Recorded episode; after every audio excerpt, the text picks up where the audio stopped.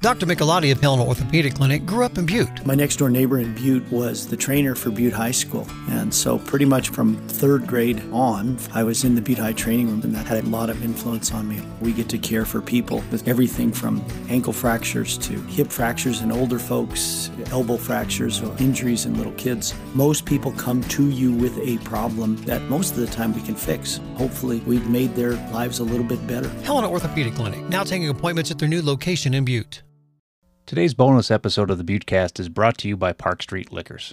If you're looking for it, Park Street Liquors has it. Stop by and see Tom and the crew today. They can assist with your corporate event or wedding by helping create and plan your wine and spirits menu. They can also point you to the finest whiskeys, regional spirits, or the latest RTDs. Park Street Liquors. Call 406 782 6278 or stop by at 133 West Park Street. Make your story legendary. Now, let's get this thing started. Welcome to this bonus episode of the Buttecast with Bill Foley. Listen in as my dad reads his column, Tapper Light. It's a column that might make you laugh and might make you cry. It even might make you mad, but it will always be from the heart. Amen. Now here's my dad, Bill Foley.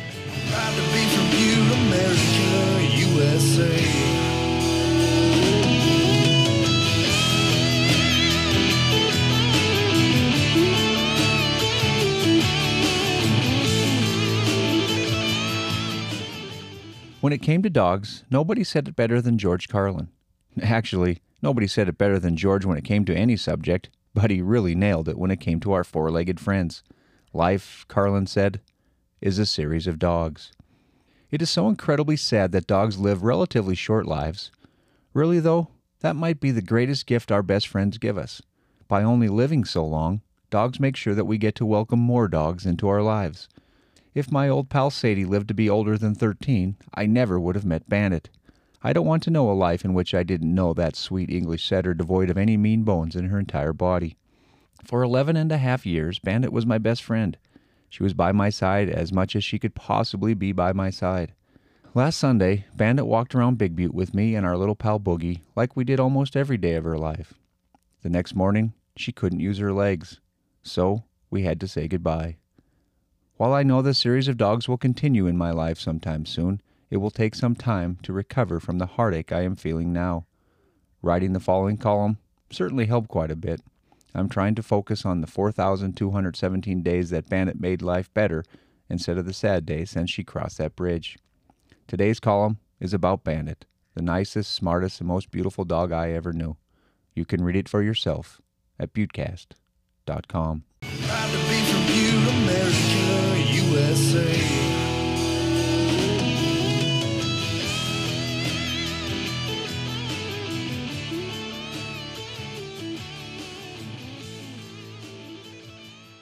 Tapper Light, saying goodbye to my best friend. The toughest part is going home. For 4,217 days, returning to my house meant that I would be welcomed home by my best friend Bandit. She was a purebred English setter, and I knew she would be standing on my front porch to greet me. She was black and white, with black spots covering both of her eyes. It looked like she was wearing a bandit's mask, and she was the most beautiful dog I ever laid my eyes on. She was also the smartest. No matter the weather, that beautiful pooch would be outside waiting for me. She wouldn't just wag her tail when I got home, she would wag her entire body. All four feet would shuffle as I walked through the gate. She would jump up and down as I punched in the door code before zooming in and around the house. Nothing could beat the feeling of that welcome home. Nothing. The rest of the world could hate me, but Bandit was there to offer unconditional love.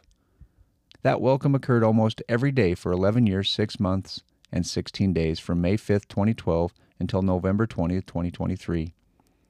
Those were the best 4,217 days of my life. I got Bandit from Nick, a friend and coworker at the Montana Standard. Nick had her mother, and he sold all of Bandit's siblings. He thought about keeping Bandit after a sale to someone else fell through, but he decided to send her home with me because he didn't have the time to dedicate to two dogs. Plus, he knew I was heartbroken by the recent death of my pal Sadie about six weeks earlier. Bandit was 14 weeks old when I took her home for the first time. It was late at night, and all three kids stayed up because they knew I was coming home with a surprise around midnight. The girls, then eight and two, loved Bandit immediately. The boy, four, was sad because she wasn't a toy. He was so mad that he wanted to change her name given by Nick to Cat Poop. Grady quickly learned to love Bandit, though, and that feeling was immediately mutual. Bandit loved everyone in the family, but she was obsessed with me. Before I took her home, Nick told me I would be blown away by how quickly Bandit would get attached to me.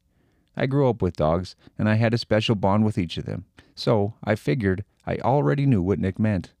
Boy, was I ever wrong. The love from Bandit was like nothing I have ever seen before.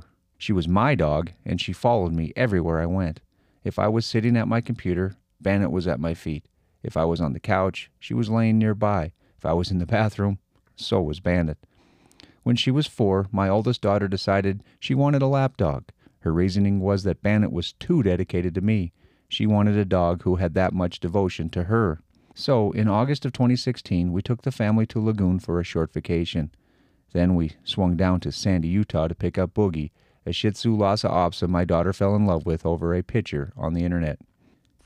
We had to take Bandit to Logan's Run outside of Anaconda for five days as we made the trip. When I went to pick her up, the worker there told me that Bandit just moped around for five days. Then he opened the door to let Bandit into the room, and she started jumping all over me like Dino attacking Fred Flintstone after work. She must have thought she would never see me again. The guy in charge of the kennel told me that he never saw a dog love his owner so much. Bandit went running with me the first morning after I took her home, and she loved it. We went running all the time. She helped me train for two marathons. When we weren't running, we were walking around Big Butte. She would often stray so far away from me that I would sit on top of the mountain and wait for her to catch up with me. Sometimes I would have to wait for an hour. When Boogie started going with us for walks, though, Bandit started to stay close by. I think she was looking out for the little guy. It's hard to imagine another dog putting up with Boogie, a classic little dog who thinks he runs the house. He would often chase Bandit to her bed so he could try to get all the attention. But Bandit didn't have a mean bone in her body. Instead of eating Boogie, she just put up with him. One time, Bandit accidentally caught a bird, and she immediately dropped it out of her mouth. She wanted to look at it, not kill it. When she finally got face to face with her old nemesis, the cat across the street, she just looked, sniffed, and wagged her tail as the cat arched its back and got ready to strike. Bandit never even thought about striking. I didn't know it was going to be Bandit's last walk when we went around Big Butte on Sunday, November 19th. Bandit was happy, and she seemed healthy, Sure, she wasn't as fast as she used to be, and she needed help in and out of the cab of my truck, but she still chased birds and squirrels as we made our way around the mountain. She was happy when we came home, and she slept in her bed right next to me, like she always did. The next morning, though, she couldn't get up. She peed right where she was laying on the floor. We knew what that meant. I didn't want Bandit to suffer, so I carried her to the truck to take her to Highlands Veterinary Hospital. The two youngest kids were in school, and the oldest was at the University of Montana in Missoula. We called our daughter to tell her that we had to put Bandit down, and we had to do it right away. She cried and protested because she wanted to come home in time to say goodbye. When Bandit heard Delaney's voice, she stood up.